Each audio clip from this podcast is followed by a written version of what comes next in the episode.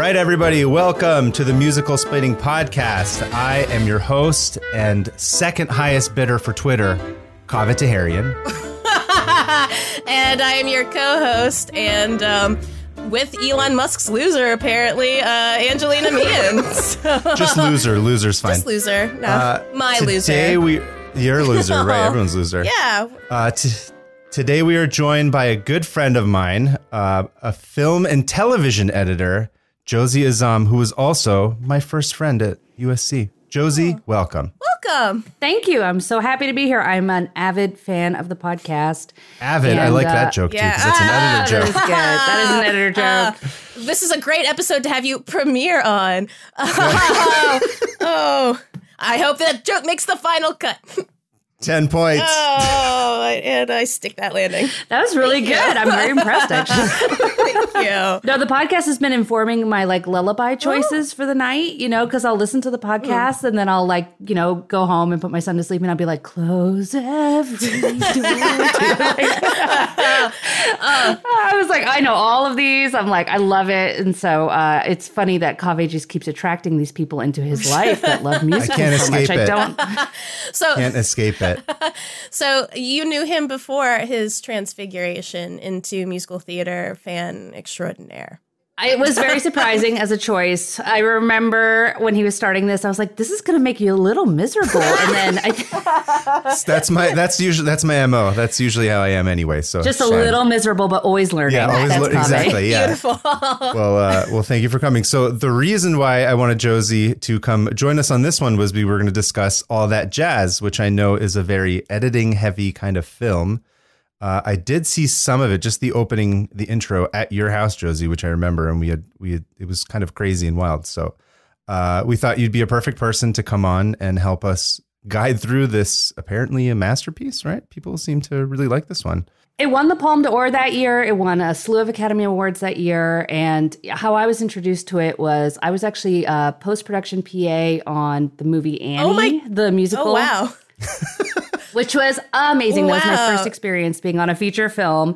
And so the editor of it, Tia Nolan, uh, is a huge fan of musicals, loves musicals. And uh, we were talking about movie musicals, and I talked about all the ones I'd watched growing up, very rudimentary, like Grease and My Fair Lady. And, and she's like, Have you seen all that jazz? And I was like, no, like I don't love like we're putting on a show musicals or movie musicals specifically. Like, I mean, I like Gold Diggers for 33, but like she's like, no, no, no. Like, and she lent me hers. And I think I bought the Criterion shortly after. And it's so inspiring. It's a perfect movie, but also a perfect movie musical. Oh man, I um so, so I I haven't seen this movie since I think college, but it was one of my mom like my mom is was one of those people who was like loves musical theater, does not have a lot of money, so if we could rent it, then like that's like kind of my musical background growing up. And I remember she showed me all that jazz the same weekend as she showed me the film version of a chorus line. And I feel like all that jazz is kind of what that move a chorus line really like kind of aimed for and failed at. Like what all that jazz, at least my memory of it was, was just like, holy shit, like this is about everything. like this, like my little 13 year old brain being like, wow, this is like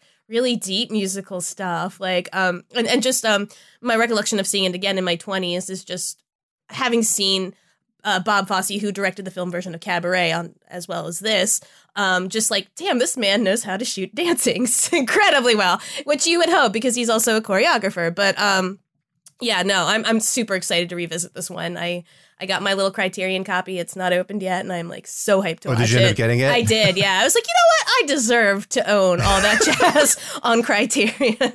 Uh, but um, yeah, like it's definitely like definitely different. I think from anything we've watched yet. Yeah. It's going to be a very editing heavy conversation. That's all I know. I mean, it's not all I know, but it's what I you care know the best. most about.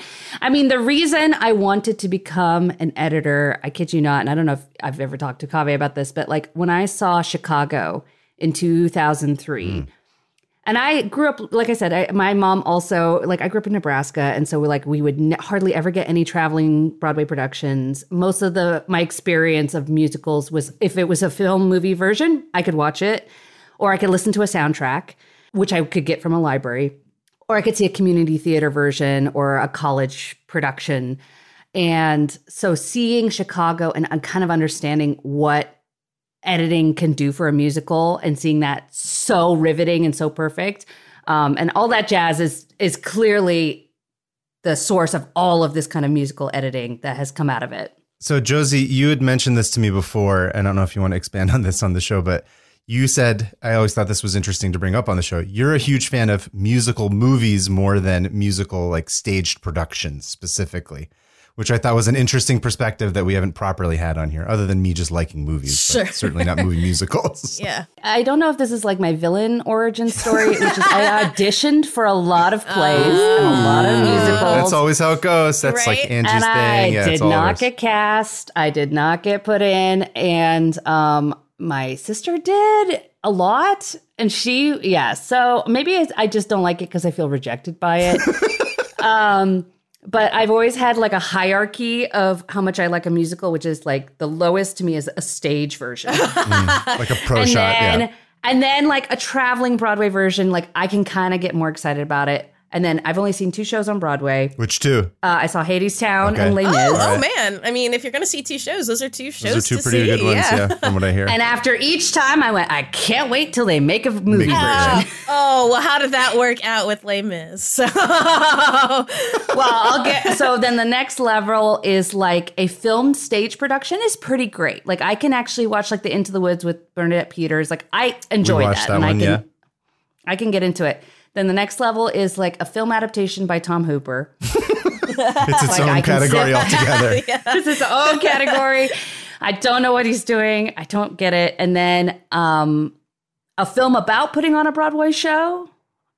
And then finally, a pure movie experience of a musical to me is like the pinnacle of cinema. It's the pinnacle of musical. So that's my hi- hierarchy of what I enjoy in a musical. That's incredible to me. Like I, I, I've, I don't think I've ever met anybody that kind of has that perspective on musicals. To be perfectly honest, because most people I know either they love music, movie musicals, but it's born out of like a love for musical theater itself. Um, but I've never heard it from like kind of that way down. But that's very cool. So like, what, what can I ask? Like, what your, what your, if if not all that jazz after that, what would your favorite movie musical be? To me, it's like Grease is perfect. Oh man, I, I fucking love Grease. Not Grease too, Josie. Come on.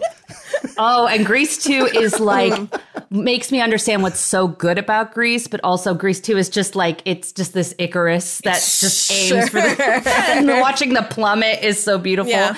Um Believe it or not, I I've seen grew Grease up- too because Josie made me watch it on one of her birthdays like many years Oh ago. wow. I had a Grease 2 themed birthday party because I it was very evangelical. I was like, people don't know about this.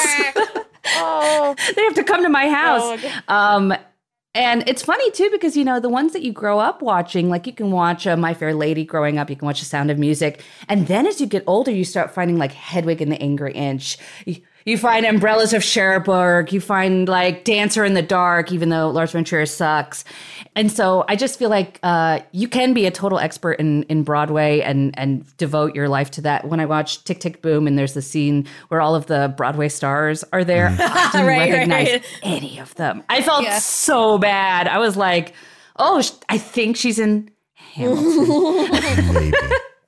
So, but what do you put at the top then? At the top of your list? Prompt list. oh, I think Grease and or and West Side Story. West Side Story. West Side Story. Original. Yeah, not the new one. Yeah, the original. Okay. Or even like a movie like Meet Me in St. Louis, like just some of those expansive moments where, and I know that's all even just shot on a, a lot. It's not even real life, but just to me, what a movie can do. I even felt this when I watched the movie Doubt, which is not a musical, but like just seeing like when you can see what you can do with a stage adaptation and you can expand it in the scene where she's on the roof and it's the pillow analogy with the feathers flying like and being able to see that like I don't know. I, as just a cinephile, I I love that movie. That's how I feel about like think- Who's Afraid of Virginia Woolf, like the film version of that versus like the play, which are like it's one of my favorite plays and also one of my favorite movies. But like, yeah, films can do really cool stuff with things that you can't get away with on stage. Like, for example, showing that scene where George gets the gun out while Martha's telling that story that's totally emasculating. You wouldn't get to see that on a stage version. It would look clunky and awkward and somehow movie magic can just do really cool Movie stuff. edit, the I sound like such a douchebag, right? Like that. I said those words, and then immediately, like I just turned into like this giant plastic bag with a little nozzle on top. I was like, Welcome I to am the a club, douche. Angie. Movie magic. Uh, so let me get to some All That Jazz notes. All That Jazz is a 1979 musical dramedy film directed by Bob Fosse, with a screenplay with a screenplay by Robert Alan o- Aurthur. Is it just an It's extra just U there? Or it- no, that that's how it's spelled. Yeah, Robert Okay, Alan Aurthur. Arthur. Yeah, he's Are different. You Arthur? Arthur. He's built different. Arthur and Fosse, starring Roy Schneider, Leland Palmer, Ann Reinking, and Jessica Lange. Semi autobiographical and highly surreal in nature, all that jazz concerns the romantic and working life of Joe Gideon, a Broadway director and choreographer juggling an upcoming musical premiere, a burgeoning film career, family life, drugs, and sex addiction, all of which blend together in a series of dance numbers and conversations with a mysterious woman that blur the line between what is real and what's in Joe's head. Much of the film's plot is directly inspired by the point in Bob Fosse's career where he suffered a massive heart attack while he was trying to stage Chicago for its 1975 Broadway debut and finish his film Lenny. Uh, Angie, did you ever see Lenny? I've only seen bits and pieces of Lenny. Uh, I've never actually seen it. Um, I imagine Dustin Hoffman is Dustin Hoffman in it. Have you seen it? Uh, I've seen like most of it. It's really like not what I thought it would be. I remember. Because it's about it, It's really unpleasant. yeah. Because it's about Lenny Bruce. So inherently, I'm just kinda Right. like doesn't sound like a fun it wasn't time. very funny. oh, oh, I always think of Bob Fosse's like kind of I, I mean between Cabaret, Lenny, and all that jazz. And I know he I have actually never seen Sweet Charity. I'm not a completionist. like I, I'm one of those people who are. I'm Yeah. like, there's too many movies and you'll never see all of them, even if you know you'd like it. You just you'll never. it's never. like get I've there. seen Rashomon. Uh, I've seen Yojimbo. I don't need to see Yeah. of I didn't see Kurosawa. all of Kurosawa's Yeah, movies. come on. Or even like Fred Astaire movies. I've seen every single Fred Astaire movie except for one. And I'm kind of like, and I own it because it came in a box set. And am I ever going to get to the story of Vernon and Irene Castle? I don't think so. I don't think I'm ever going to get there. It's a boss move. But, I love um, it. But I always think of Bob Fosse's film career as like big in direct competition with Francis Ford Coppola. Mm. because interesting. when Cabaret came out, came out, he won Best Director over Francis Ford Coppola for Right. Godfather. Yeah. Ooh. But then when Lenny came out, it's like when that's when Godfather 2 came Oh, out. really? So then that was Coppola's year to like destroy. Destroy everybody. Yeah. Yeah. But then when all that jazz came out, that's the year Apocalypse Now came. Oh. So then all that jazz is like blowing like Apocalypse Now stuff out of the water. So I'm just like, it's Oh, such a Interesting. if you want to talk like 70s movies that I love, like those are the ones that are going back and forth. So I'm like, yeah, Chicago had debuted the same year that a chorus line had, and a chorus line was like, "We knocked it out of the park here. This is the show that's going to run forever." And you know, he's going against Michael Bennett, who is kind of like the only other figure I can think of that is like Bob Fosse in that he's a stage director, choreographer, luminary that just like changed the industry entirely. And they both working at the same time. But yeah, it was just like this back and forth of like, it's Michael Bennett's here now, and that's not Bob Fosse's year this year, and he has a heart. Like it's just, it's very interesting to me. Like I think it's a funny, fascinating funny Fascinating. coincidence there. I bet they're all just elevating each other. Right. If you know that that's what's out there Yeah. and that's what you're fighting up against, and you're all trying to, like, on the film side, like, you're fighting for more surrealist techniques, you're fighting for, like, pushing the medium further and, like, intercutting past and present in ways that hasn't been done before, especially with, like, Godfather 2. Mm-hmm. I'm getting, like, weepy thinking about it. It's just it's so nice. Kaveh, even when you were just reading the notes, I was like, I cannot wait to watch this. Again. I'm really, I'm wait. really, really excited to watch this. I have, yeah, again, like I'm not seeing it may- maybe ten years, so I'm like really, really hyped to see it now. It's, it's Spe- speaking of uh, speaking of great directors, apparently upon release in 1979, director Stanley Kubrick, who is mentioned in the movie, reportedly called it "quote the best film I think I have ever seen." That's high praise coming from a man who's notoriously hated everything, uh, the- except for The Jerk by Steve Martin, which was also like one of his favorite movies, which I always think is really bizarre. yeah, really. I never knew that about He's like him. obsessed with the. I mean, I don't know if it was like his favorite movie, but he was like obsessed with The Jerk, which I think is really funny. That's interesting. Um, Huh.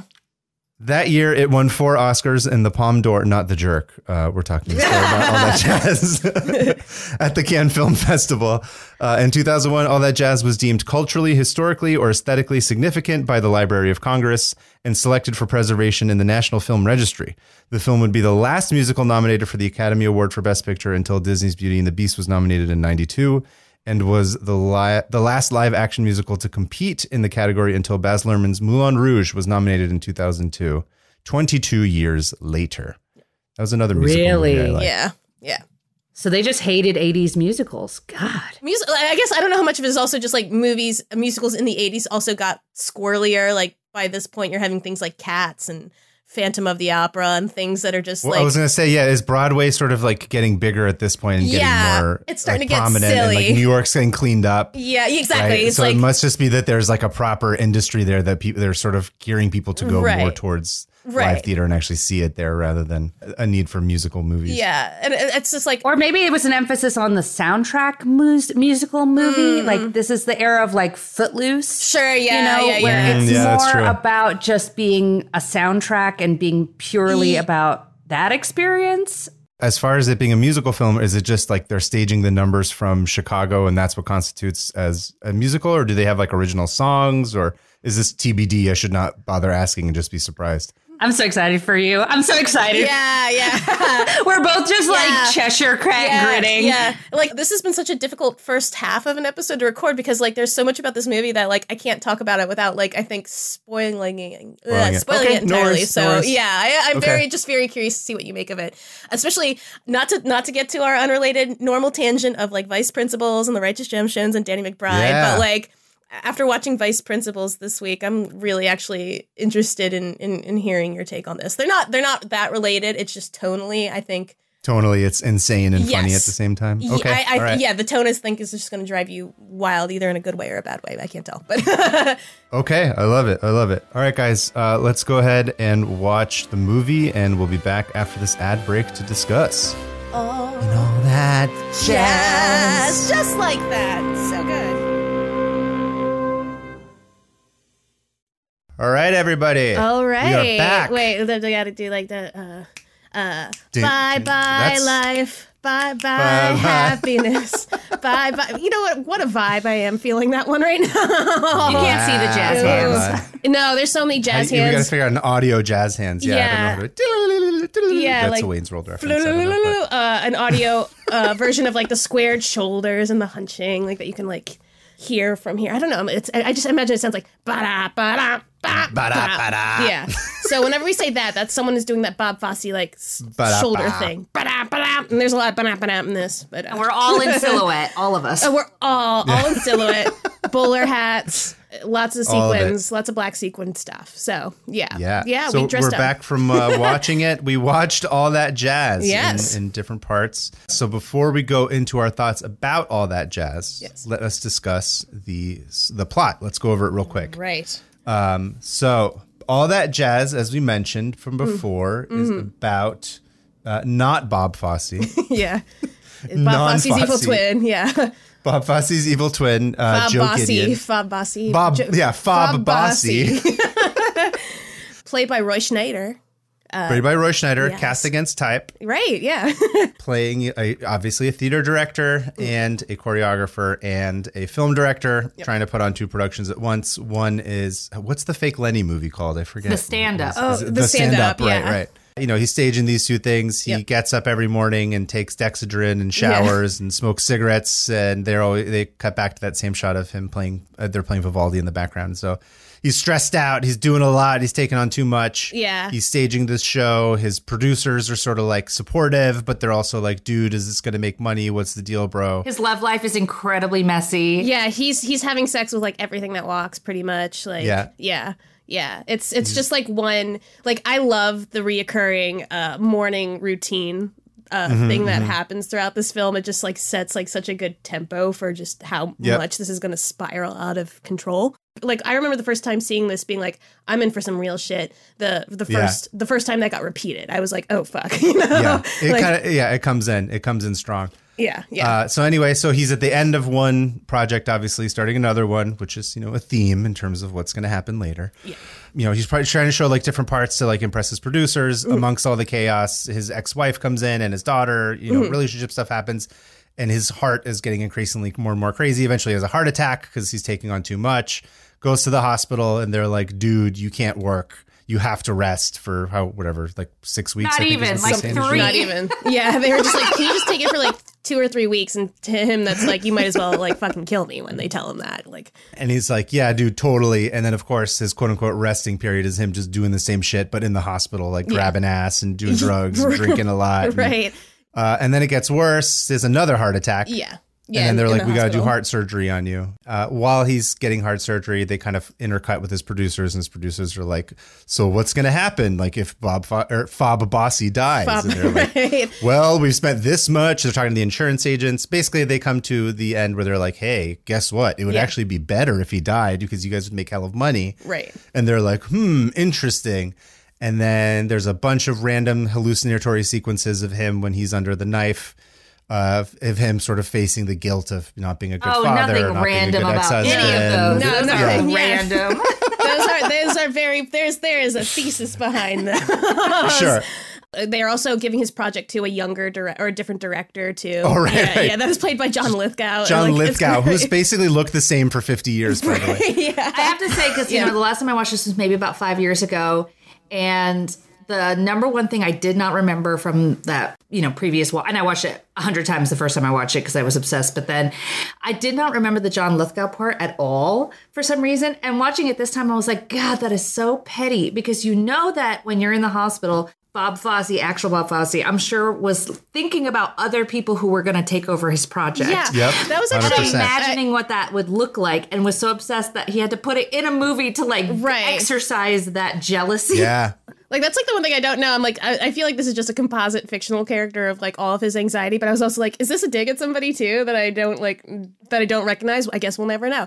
Uh, I don't know But I- who's I put on love- a play with a bed in the center of the stage with the sure, right, light. right. Uh, so eventually, after all these, you know, demons are excised, he basically, then there's this one big number called Bye Bye Life, where he just sort of accepts that he's like, maybe it's better if I die, and then dying would be cool. And then literally the last shot of the movie is a body bag zipping him up, and he does fucking die. And then, spoiler alert, obviously. And that's the end of the film. Yeah, which uh, I remember the first time seeing that ending, just like how uh, like abrupt it was. Abrupt? In the same way Yeah. that like the ending to Dancer in the Dark is, like you know it's coming. Like Oh, you know I still there's haven't seen like Dancer in the Dark. Oh oh shit! I just spoiled Dancer. That's in the probably Dark. that is a musical, right? It's- Yeah, that It's is a, a- musical. I love that a is that's maybe one we should discuss. Maybe we that should one do that. point. Oh, and I love York, Yeah. so we could put that one on the table. Yeah, I love Um, York too. Oh I'm- shit! I think I just I don't know how I missed that one. Anyway, Okay, I'm sorry. Anyway, continue. yeah, yeah. Um, but like where it's like building to something that you know is unavoidable, and like it's good at distracting you from that moment coming, and then when that Mm-hmm, moment hits, it just is like,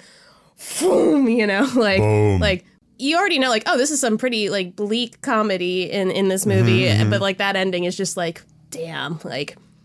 Even watching it I- again now at at 34, I was just like, oh fuck, like, you know, I, am I like fucked up that I was watching it and I was like hysterically laughing at the end of the film? I was like, I cannot believe that he did that, and I was like, that was incredible. right right like it's such like such a flex like it is very funny but it also is just like i can't imagine seeing it this functions movie. like a punchline. That's really what it is. Like Yeah. it really like that's the way it's meant to feel. I think. Yeah. right? Well, even I like when the script he's doing. supervisor comes in, you know, and he's laying in the bed, and then director Fosse is in the crane and says, like, you missed your line. And he's like, what's Hmm. the line? And then the script supervisor says, like, the most deadpan of, like, I don't want to die. die Please yeah. help me. And he goes, well, if you can't say the line, like, you know. yeah yeah yeah, yeah exactly it's almost like he's given up on himself, even as a performer. Because, I mean, the Mm-hmm. Showtime. You know, motif that keeps happening over and over. It's like, well, if you can't perform, I, I'm gonna have to leave you behind.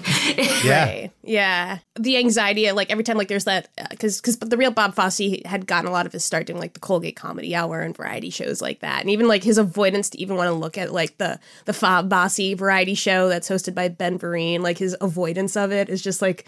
Uh, like oh god sorry. Yeah like this movie's really good. Sorry. I'm just getting caught in my feelings in like little tangents in my head like oh i forgot that this happened and like like all this set up for like yeah i guess that that one that that punchline you know coming but like it, it- uh, yeah anyway i'm just rambling. Yeah, no, no, and it's funny too because you had mentioned before we went to the break about um, vice principals and like the sort of Danny McBride averse, right? Yeah, right, right. And yeah. like I, I could see this being like I don't know if this is actually like the case, but like I got the sense watching this, I was like, oh, I feel like Jody Hill like watched the fuck out of this movie. Like, yeah, yeah. the way it's shot and the way it's structured and the way that like the gags come, it does seem like something that would be influential on them. So it was actually a really uh, interesting little tidbit that you threw my way before. I was like, oh, okay, it kind of like puts it into a context for me too. I, I wasn't sure if I was like feeling crazy because yeah, as, as No, we've no, no, discussed, you're I'm totally very right. into You're- the Jody Hill, Danny McBride universe right now, and like seeing all that jazz again for the first time in years while watching it. I was like, these feel relevant in a way that I can't really yep. explain or put into words. So,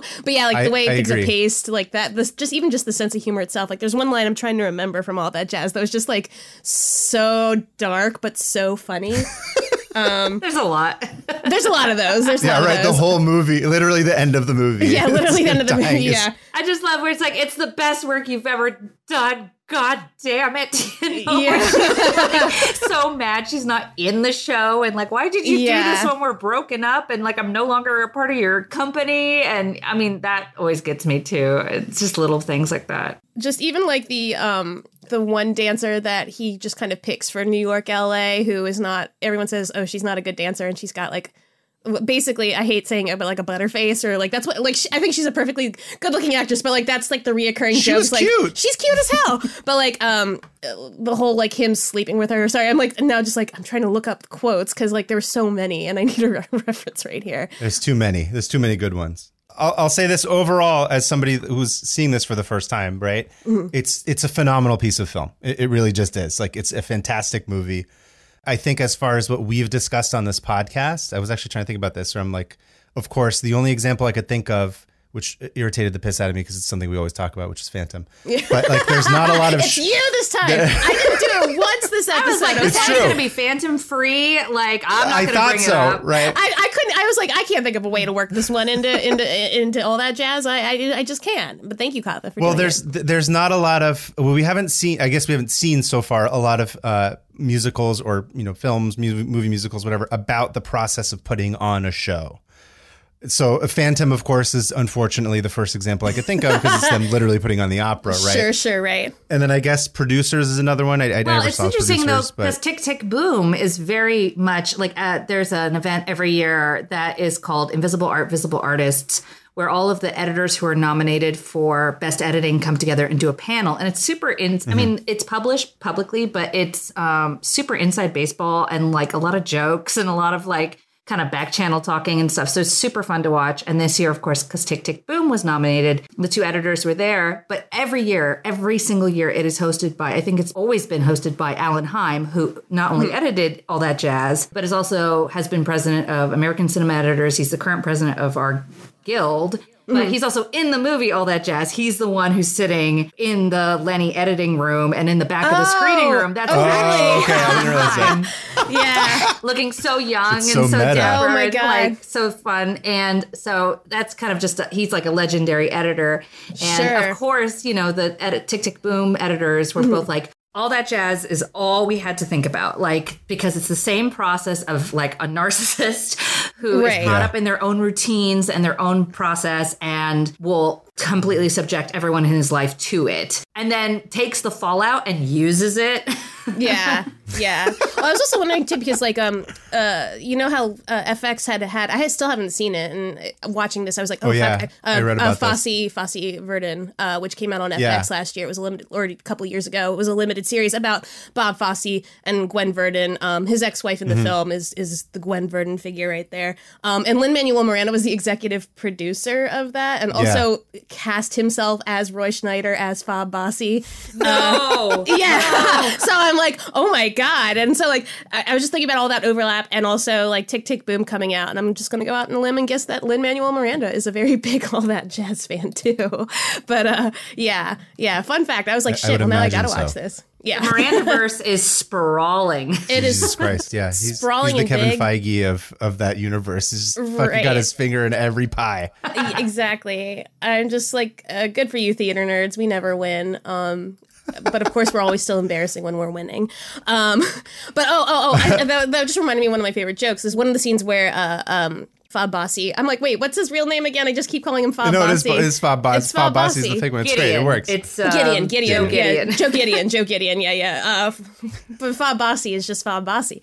Um, when Fob Bossy is sitting in the editing room for the stand up, and one of the producers is sitting with him. He's like, it's brilliant after like hating it, Right, You know, right. and you're just like, what really changed? Like that kind What of changed, What right. level of bullshit happened here? That that like none of the I, I like that opaqueness of like industry. Just like, yes, this is what I like, and him after. Oh, that's a know, very common thing too, by the way, where you're just like, they'll be like, here's a bunch of notes. And you're like, totally, we'll take them. And then you give them the next week and they're like, they get fixated on something totally unrelated. And they're like, great work. And you're like, thanks. I worked real hard at it. Right, right, right. Like that that scene was hilarious for me and I was just like I was wanted to ask like in your experience how real the life Uh-huh. that was. So Yes. It's funny because my favorite kind of movie parts of it is him just talking about the screening process for the stand up. Like having even the producer that who's shouting at him and being like, You guys are eight weeks overdue and like you're going crazy and like we can't have it like this. And then he goes, Hey, I fixed the the monologue. You should check it out. Then just leaves. and then the guy's sitting there going, Yeah, it's so much better. so it's the flip side of it of how manipulative creatives are to executives or even like the section where he's like okay guys i've changed the choreography a little bit you know i hope you guys like it because you know when they're in there listening to the guy do the song version and it's super commercial and super you know accessible and then their reactions during that scene where they're like well we just lost a family crowd or like sinatra's not going to do a cover Yes. now to cover yeah. Just just for context, so this is this is him showing uh, to a different set of producers, Yes, right? Because he's working on two different projects. Yeah. This is when Fab Bossy is showing uh, a sequence to the musical producers. Yeah. Like this is going to be the uh, Yeah. And again, it's it's fake Chicago, so it's like, but it's Chicago, like of- in terms of everyone being like super sexy Yeah, and like and, wearing like, like base skin tight clothing, and it's like a porn version of it almost. Yeah, it's quite horny. Um It's su- It's the horniest thing I've ever seen. It's Yeah. like, and they fill the. It's like they're just in a dance studio. They fill the room with smoke, and then they're using these flashlights, like these mag lights, almost as like lighting tools to. And it's it's an incredibly well done sequence too. It's like they do so much in such a small space as Yeah. well. And again, shows you kind of like his Fob Bossy's genius. Right? Yeah. Is that like it's it's. Uh, Josie, you and I talked a little bit briefly about this offline about bodies. Uh, maybe something. This is something that you can sort of expand upon here. That was, uh, you know, watching it again now in the context of thinking of it as a musical as opposed to a film first. Because, I mean, the first couple times I was watching it, I was just analyzing it for editing and for pacing and for structure. But thinking about it as a pure musical, where typically voice would be the lead medium of how we express ourselves or what's going on with our characters. This one is so much about bodies and dance. Mm-hmm. And that's how people, like, for example, even the, the girlfriend and the daughter, when they do their duet, like, that's how they're expressing their love for him is through, da- they're not even actually singing, they're lip singing to something. yeah. The range of health for a body, too, of going all the way from the most perfectly athletic Sculpted, yeah. Sculpted. Yeah. perfection of a body and then even the opening number of just like whose body is able to perform and who can do that and then joe gideon's body deteriorating over the course of the film Yeah. treating he it like starts looking shit ghoulish. Yeah, like it's it's it's a really cool contrast. Like the scene that sticks out for me the most in rewatching it is the scene with um his ex-wife where he's you know venting to her while she's practicing. Oh, she's that starring in the fantastic. show that that he's directing, and they she's just giving him shit while he's trying to talk out like why the show isn't working for him, and like I'm gonna cut yeah, it. He's like gonna. He's small- basically yeah. It's like this Yeah. fatalistic thing where he's freaking out. He thinks everything's gonna be a failure, and she just continues with uh, what's his name, Paul, uh, in the background playing the piano. Yeah, yeah, the the composer. Uh and she's just like kind of like laying into him, but also doing like this insane Mm-hmm. like dancing like that i'm just like how like i, I watched it twice because i was just so impressed by like one how like just how intricate the choreography was two um how easy she makes it look and Mm-hmm. then three like the way it's shot again in a very small space Yeah, it's an interesting way to stage a scene that you would you've probably seen a thousand times of like a couple sort of like bickering in some sort of way, but they make it like they contextualize it and like this is what this world is, and this is like you said, this is what this person's body can do. Almost sort of like as a flex, pun intended. Yeah, right. and even one of my favorite scenes in the movie is the conversation. Like you said, like it's a, it, the business is so elevated compared to the conversation. Yeah. Where he's dancing with his daughter and he's just kind of Oh, stretching her yeah. and like moving with Oh, her right, and they're right, moving right. together. Yeah. And they're in sync and sometimes they're not. And he'll have her do a jump as they're talking.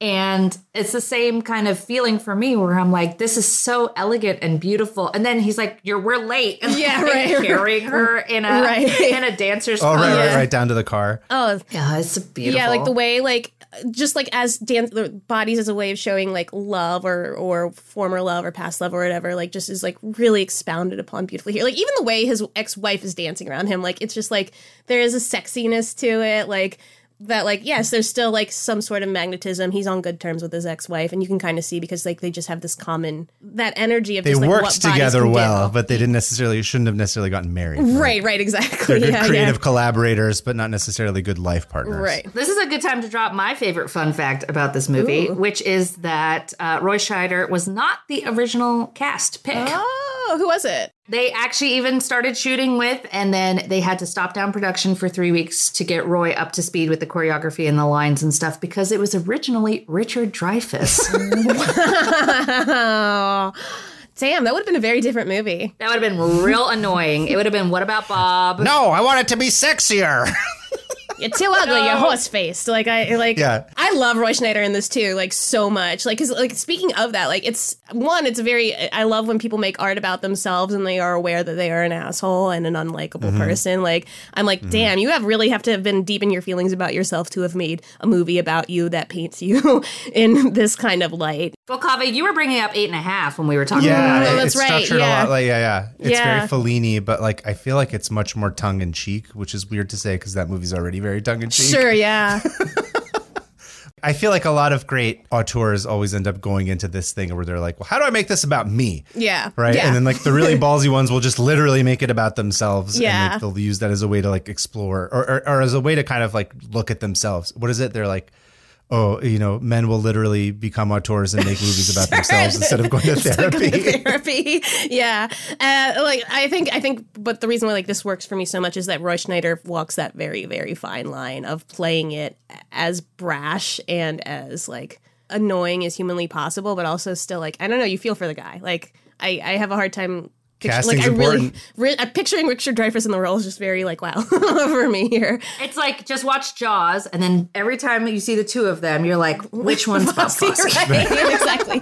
There's your homework listeners. Go do that. Is it the cop or is it the shark Right. scientist? I think it's the cop. the you shark know, scientist. deep down, aren't we all just Broadway choreographers who are also, you know, shark scientists at one point or another? Um, but he's so tremendous in this. I also forgot that Jessica Lange was in this because I didn't really know who Jessica Yeah. Lange was when I saw it. She was dating Bob Fosse at the time as well. Yeah, yeah. Uh, I say as, well because who knows? I mean, I mean that's why like Ann Reinking's It's part in this is like Ann Reinking is also just basically playing herself in this, you know, as someone dating Bob Fosse and hanging out with his kid all the time. So, what I wanted to ask you guys about, right? Because it is a musical, because there are a couple of musical numbers, but Mm-hmm. it does, like you said, it's it's more of an emphasis. It's more of an emphasis, Emphasis. on the movement part or the dancing part of it. But I was thinking about it structurally in terms of how the film is presented, Mm-hmm. and it is kind of like a song, in the sense that like it's a lot of it's it's it repeats a lot of the same sequences, Mm-hmm. and it will it will introduce something but not necessarily complete it right? Kind of like themes that are sort of introduced and then repeated and then culminated like in the latter parts of the film. Mm-hmm. Um, and it's there's really not much to it, right? In terms of like, there's not a lot of locations. It's not like he's going all around like the world, and you know, it's not like the Marvel universe where he's going into a multiverse to do some other Yeah. shit. well, and even a lot of the songs themselves are not even covers, but like Weird Al versions of yeah they're all like old like standards that have been like I, it was funny because I was just listening to the Simon and Garfunkel cover of "Bye Bye Love" is what the song is actually called. Yeah. Right, right. Um, and then like he- I had just been listening to it and I forgot that it was used in this movie in like such a yeah like a Weird Al kind of way, like a very literal Weird Al. Weird Al kind of way. Or the the tiki the tiki room looking feather dancers doing the who's sorry Uh, Yeah, now? yeah, yeah, exactly. the Patsy Cline song, Right. you know, which is not a Vegasy kind of song, No. but they're all like Vegas showgirls. So Yeah, it's clearly just this like, you know, what you see before you die, like flashes of random songs you Yeah. love and your inspirations. Yeah. He's struggling very hard to rewrite what his life was. Yeah. It's like the last third of the film. Yeah. But the bye bye love scene where he's just like, or bye bye life is what it's called in this, um, where everyone is just sitting in like everyone that he knows is in the audience to this thing, or they're either that or they're It's very big fish if you guys Yeah. have seen that film, where like everybody kind of comes back at the end. But then it cuts to his his heart doctor sitting there deeply unimpressed, and like that's like one of my favorite favorite jokes in the whole movie, and it goes so quickly. But like just yeah, even like in this like weird fever dream that he is having right before he like kicks it, you know, like he can still feel the disapproval of people, but make it funny. Which, by the way, again, so it's like it's this huge stage, right? That they construct that's got like a it's like a weird sequence, or not sequence, but it's like this iridescent cloth that like covers the whole thing, and then his side backup dancers are like these women with like veins all over them that later like are painted onto their costumes. That's my favorite. Yeah. It's I love fucking that so insane. much. like, Yeah. it, like it's like a I don't even know what category. Like you said, Weird Al is probably the best thing I could think of. Like Yeah. that you could that you could say like based on what you're saying. But like, it's very insane, and it's something that you would normally have be like I said. Big Fish is like. It's this very earnest ending where it's like very beautiful and all these things kind of come back into him and it's like meant to make you cry. And this is like a subversion of that, of being like, no, your whole fucking life was a disaster, bro. It's like, fine, Yeah. like, just go ahead and die. And then he does. Like, yeah, exactly. And the women in his life have those kind of three songs where they're all begging him to stay Right. and trying to contextual like the daughter saying like don't leave me daddy Yeah. and don't leave and she's like riding off on a hearse. I'm just yeah, like it's it's so weird because like those feel like almost like in lesser hands they would have been like this very hyper sentimental like kind of mawkish moments and like I, that's, that's the thing. Yeah. Yeah. and then immediately that last number the with Ben Vereen just kind of like flips it all entirely on its head like that is the culmination of it at the end you know it's just like this that's the acceptance. What is it like in the stand up Right. where he goes through all of the stages? Right. Oh, I love how that's woven into this too, because like those are what those uh, sequences are meant to be. Are the five sequences of of, of death and processing it, um, and acceptance just being not just being like chaos is is is so Yeah. good. Like Well, yeah, this, is, this is what I'm saying in terms of being music, right? It's like these themes or these instruments that are introduced that all kind of come together as a, this symphonic ending. But like, sorry to be too artsy fartsy with my terms there, but and I'm using my hands too. I'm doing the director thing where I'm like blah blah Yeah. blah, hands go up. Yeah. Uh, but yeah, everything's introduced. It's all your elements that you need to know in order to watch the entire, in order to understand the entire film, are there within the first 20 minutes of it. really. Yeah, yeah. It made me think of, weirdly enough, um, Les Mis. Les Mis, like the ending of Les Mis is just like you know this reprise Oh, of a bunch yeah. of motifs, and like it's like Jean Valjean is dying and being visited by like all of the people who have affected his life, and it's very like sentimental and like it, it weaves in a couple of different melodies that were going in, like, and that's why I'm like, yes, this is this is doing a very musically thing here, uh, all that jazz, and as much as it is more of a dance movie than a song movie, like it, it- it's just like ah yeah, mm, mm, mm, and then yeah, just kicking immediately kiss. to his corpse is so good. But but that's what I'm saying too is that even even though it is about dance, I think that like considering what I my limited understanding of Bob Fosse is that he does tend to think conceptually. Like Sure. I would argue, I would imagine that that was part of what it was too, is to Sure. be like, well, it's a movie, but we'll make this movie like a song, Yeah. rather than have it be like because it doesn't feel like a movie in a conventional sense in terms of like it.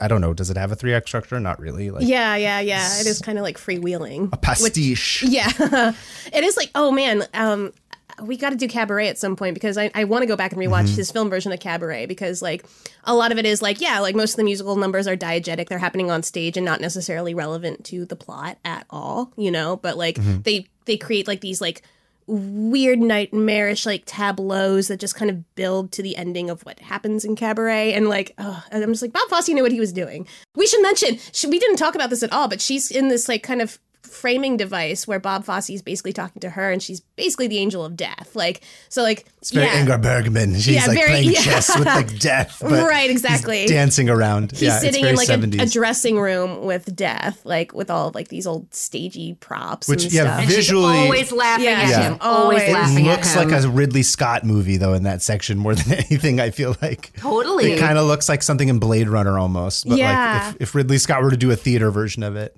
It looks like to me, um, because I did do a theater and film program in undergrad, and like I just remember we had this theater attic, and I'm sure a lot of like theaters have that where they just keep all of these old props Yeah. and things that like you can always have around that are good for everything that you don't want to get rid of because you spent so much time building or whatever and so it's like his life's attic Yeah. is what it kind of looks Yeah, like to yeah. me where all of the artifacts are there Oh, that was why I was like thinking about Cabaret, just because like where Cabaret has those kind of moments in the Kit Kat Club, which is where you know Sally Bowles works, and they're very dreamlike and like lit very blue compared to the rest of like the world outside especially like in in in cabaret like whenever the action that is not happening on stage it's usually like very naturalistic looking and like kind of muddy and uh whereas like it's kind of like the same thing with this like those those angel of death angelique is her name right? Like which is very that is like very um i'm writing on fanfiction and um dot net in 2003 to be honest. That's like the one choice i was like interesting bob fosse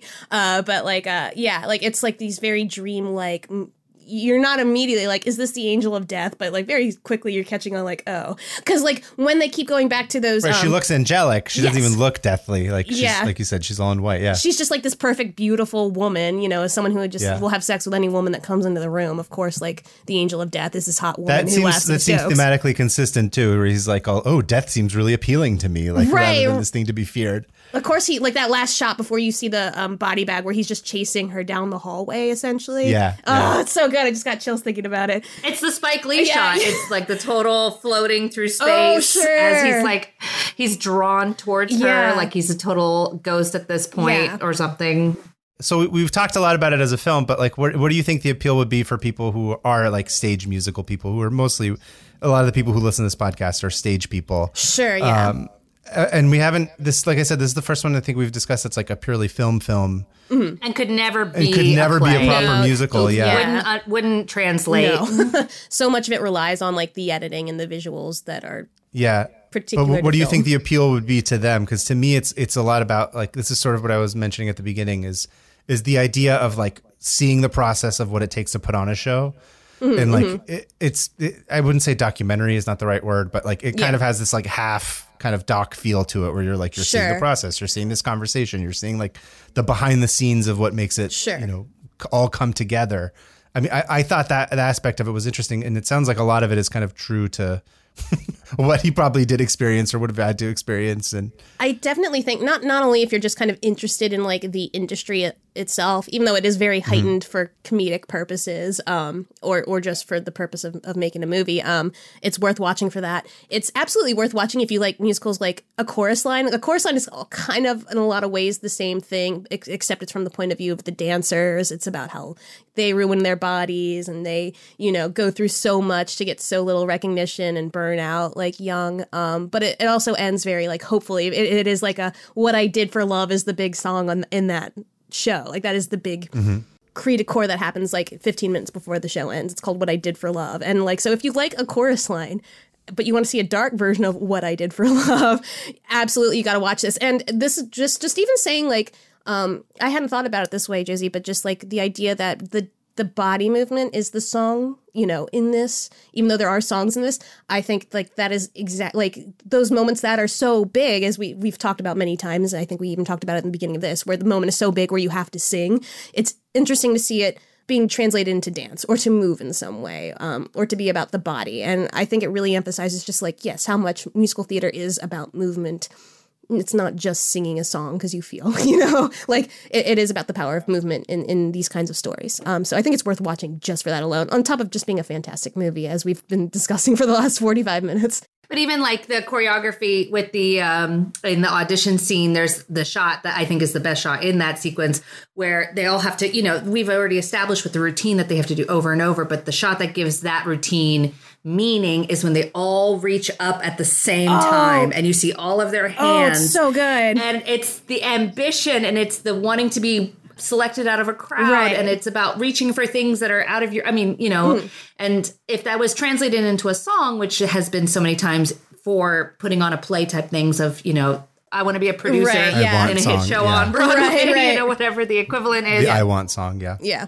The editor talks about how that scene originally because they knew they were going to put it to that song but then Mm-hmm. he said that they wanted to cut it first so they knew what Oh. the moments should be and how it should play And I love that it's set to like on Broadway, which is like the most idealized, like the most cliche, like song that people who don't necessarily like Broadway, but think about when they hear the word Broadway, they hear dun, dun, dun you know, um, just that it starts out. and then the end credits are Right. to no business like yeah, show business. Like- There's no business. Like it's so good. Um, uh, yeah, musical fans I think should watch this just because it's such a fun inversion of a lot of tropes too of of musical theater. Like even starting with on Broadway, Yeah. you think it's going to be an entirely different film than what it ends up being. Like this is going to be like an earnest. It is earnest. This is going to be like a, an inspiring, you know, like gritty story about how shows get made, and it is in its own way, but it's it's not it- like tonally like that is not what this movie ends up being. And I love like just how it slowly chips away at that. It is the flip to a chorus line of like, no, dancers are cattle. You're all here to fulfill my vision. Right, right, exactly. I don't care what.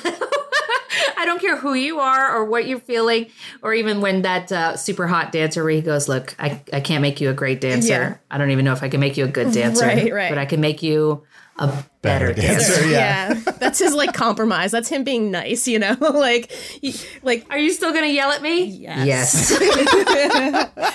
uh, this has just been like such an interesting conversation to have. Just talking about, I, I guess it's really kind of illuminated why so many movie musicals don't personally work for me. But like, I'm where I'm like, this movie understands it at every level, even though it is not necessarily a musical. Well, and even too for um, movie people, what I think is so interesting is a lot of times when they're putting on a movie version of a very successful Broadway play, there's a big debate about whether or not to bring on the Broadway actors to play in the movie or if they're going to bring on movie actors and teach them how to not look at their feet. Right. What do you do? You know? Right. You get Tom Cruise because Tom Cruise will understand the mission. No, uh, if we learned anything from Rock of Ages, The best. yeah, the best. Now you use a lot of body doubles and you make sure that Ryan Gosling and Emma Thompson are really far away in the planetarium, you know? Like Oh, I would have loved, loved that movie if it had been Emma Thompson. I know, I know, I'm like not harping on you Oh, for God, Emma God, Stone. Stone. Emma Emma Thompson. Stone, yeah, that would be See, amazing. That's where my brain goes. That- that would be See, amazing. Oh my god, I- I would love That's that. So fucking funny. That would be such a good movie. Yeah, I'm just like, La La just Land. change one thing. Be like just you in one La La thing. Land. She's like, I know more about jazz than Yeah, you right. I Oh, know quite. bollocks. A, Alex, I know a lot about jazz. Ryan Oh, you think Gosling. you But what I was going to say is the performances in this movie aren't totally amazing. Mm. Like a lot of times they're great Mm-hmm. or really good, and you buy them enough to laugh at the joke Yeah. or to feel those characters. But having Roy be the lead, Mm. who is an actor first and foremost, not a dancer, doesn't have to really dance ever, I think is like the best compromise where the thing that really matters, which is the authenticity of the dancing, is so pure and unfiltered and amazing. And then you just give them as much acting as they can really do within their wheelhouse. And then where it matters, cast, you know, and I feel like that that's so important Real quick, just so people know that uh, it's actually for some reason not streaming anywhere. Yeah. Uh, yeah. So you will have to get the DVD or the Blu-ray or whatever method. You have to get the Blu-ray. Oh. You Blu-ray have to get the ideally, Blu-ray. right. Which I, Oh, I yeah. bought it because I, I borrowed Josie's copy. We were, we were going to watch it. We ended up talking the entire time, so I had to like watch it and then drive to our house later. Uh, but like as soon as I finished watching it, I was like, okay, I'll buy this because I Yeah. feel like I should just own this, even though I haven't bought a movie in like ten years. But Right. uh, I, I bought the Criterion version for this Yeah. episode, and no regrets. I have so many like features Yeah. I haven't even watched on it yet, and I'm I need to yeah, dive into it's that. it's it's just an incredible piece of film, and, Yeah. and I'm surprised. Jos- again, Josie and I went to school together, and we were like, "How did no one ever show us this movie?" Sure. like while we were in school. It's insane to me. Like if you want to learn about editing and staging and you know auteur kind of stuff, it's it's phenomenal. yeah. Yeah. Um, and, any last thoughts, you guys, before we go ahead and close out? Um, don't do meth. Uh, don't Don't smoke. do meth. Uh, don't, don't, do drink heavily. Give yourself some time to relax and be with the ones Yes. you love. If you're in the hospital, actually relax. Actually yeah, take actually, the time to rest. actually relax. Um, but I'm, I'm really glad you like this. This was a very fun episode to, oh yeah, to do. Yeah, phenomenal. yeah. Um, if you guys are able to find a copy, go ahead and let us know your thoughts. Yeah. Uh, you can follow us on Twitter. We are at Musical Splaining with no G, at Musical Splaining with a G on Instagram. Uh, I am at Covetarian on Twitter and at PermaFriends on Instagram. Josie, tell the world what you're Yeah. up to and where people can find you. Uh, I'm not on Twitter. I did I did that purge a couple years back. idea. Never never never think about it. Um, Great idea. Uh, and my Instagram is private, so I'm not very exciting uh, as a person. So you can't uh, follow and Josie in any way. No, editors are like that. Yeah. You know, it's just they're they're behind the camera for a reason. But um, I do have a TV show that I've spent almost the past year working on that'll come out uh, this summer that I'm very excited about, and it's as close to a musical as I've gotten to editing. Um, so that's very fun for me. It's uh, Issa Rae's new show. It's going to be on HBO Max. Oh, it's called Rap Shit. Oh my god, that's insane! Wow. Very exciting. So I cut half the episodes and I learned so much about hip hop and rap that I did not know. And just the precision is so much like it, musicals, I feel like get away with way more than rap ever could. I mean, the the way this stuff has to land and has to be perfect, um, I didn't I didn't appreciate before. So um, it's a lot of fun to watch. That's cool. I can't Okay, can't wait to check that out. Yeah, I Yeah. think that's something our viewers would also just be very down Yes. into. That's so What- cool. What's it called? Like, rap shit, you said? It's called Rap Shit. rap shit on HBO Max this summer. Incredible. That's that's awesome. Um, I'm Y Angelina Y on Twitter and uh, Angelina underscore C. If you like uh, paintings of pirates kissing, there. Uh, They're go- looking go pretty look at good. Your, your drawings are getting very good, Angie. Keep it up. I'm, I'm, very trying. I'm you. trying. You know, it's like I have this and my my art, and that is me. I am It's the wonderful. author. I am the artist. I can't wait to make my own movie about this whole process where I just Yes. sit and stare at Procreate and pick my. I'm gonna make a yeah. I'm gonna make a movie about podcasting where I just get stressed and smoke chain smoke cigarettes the whole time. Yeah, time. I drink Uh, eight. And Alan Heim as the editor in this movie is the most you'll ever see of an editor in a movie ever. So Man, the levels here. Uh, anyway, Josie, thanks again for making yes, time for thank us. you it was so wonderful much. to This have was- you. This is fantastic. thanks for giving me an outlet to talk about this movie, which I talk about to anybody who will listen. Oh, so we love it. thanks for love being it. part of my evangelical. yeah, yeah. Hopefully, you guys will enjoy it, and uh, we will be back in a couple weeks, and Yep. we'll see you guys not at the streaming service. We'll see you guys at the actual physical media player. Yeah. bye bye, friends. Bye bye. Bye bye, Musical Splaining family. Bye Baby, bye. bye, bye, bye. bye. Bye Oh, only thing that movie was missing.